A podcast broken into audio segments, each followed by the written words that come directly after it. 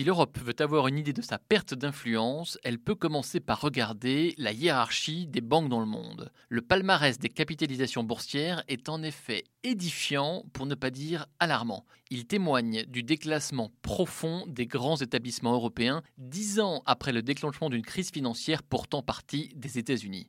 Qu'on en juge, dans les dix premiers mondiaux, on trouve quatre banques américaines et cinq chinoises. Le géant américain JP Morgan vaut à lui seul autant que les cinq premières banques de la zone euro. Plusieurs anciennes gloires de la finance européenne ont disparu des radars. Dans le top 50, on trouve en revanche nombre d'établissements chinois, canadiens, japonais, russes, australiens et même quelques banques régionales des États-Unis. Alors ce n'est certes pas une fin en soi d'héberger des grandes banques sur son sol. La dernière crise a même montré que les plus grosses institutions pouvaient devenir incontrôlables ou dangereuses. Mais il faut rappeler qu'il n'y a pas de puissance économique sans puissance financière. La présence de banques solides, rentables et influentes est toujours un gage de prospérité. Elle détermine la capacité d'une nation à nourrir sa croissance et à assurer sa souveraineté économique. Le déclassement de l'Europe ne peut être qu'inquiétant de ce point de vue-là.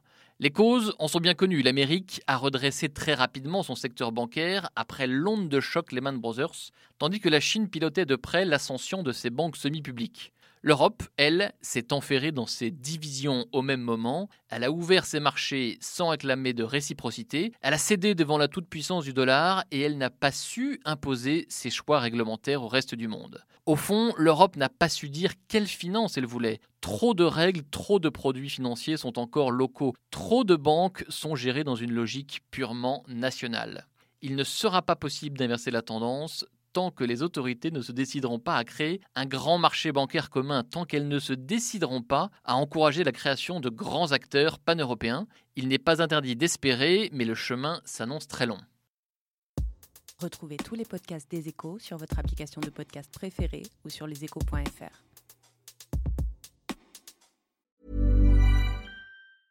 Mom deserves the best, and there's no better place to shop for Mother's Day than Whole Foods Market. They're your destination for unbeatable savings, from premium gifts to show-stopping flowers and irresistible desserts. Start by saving 33% with Prime on all body care and candles. Then get a 15-stem bunch of tulips for just $9.99 each with Prime. Round out Mom's menu with festive rosé, irresistible berry chantilly cake, and more special treats. Come celebrate Mother's Day at Whole Foods Market.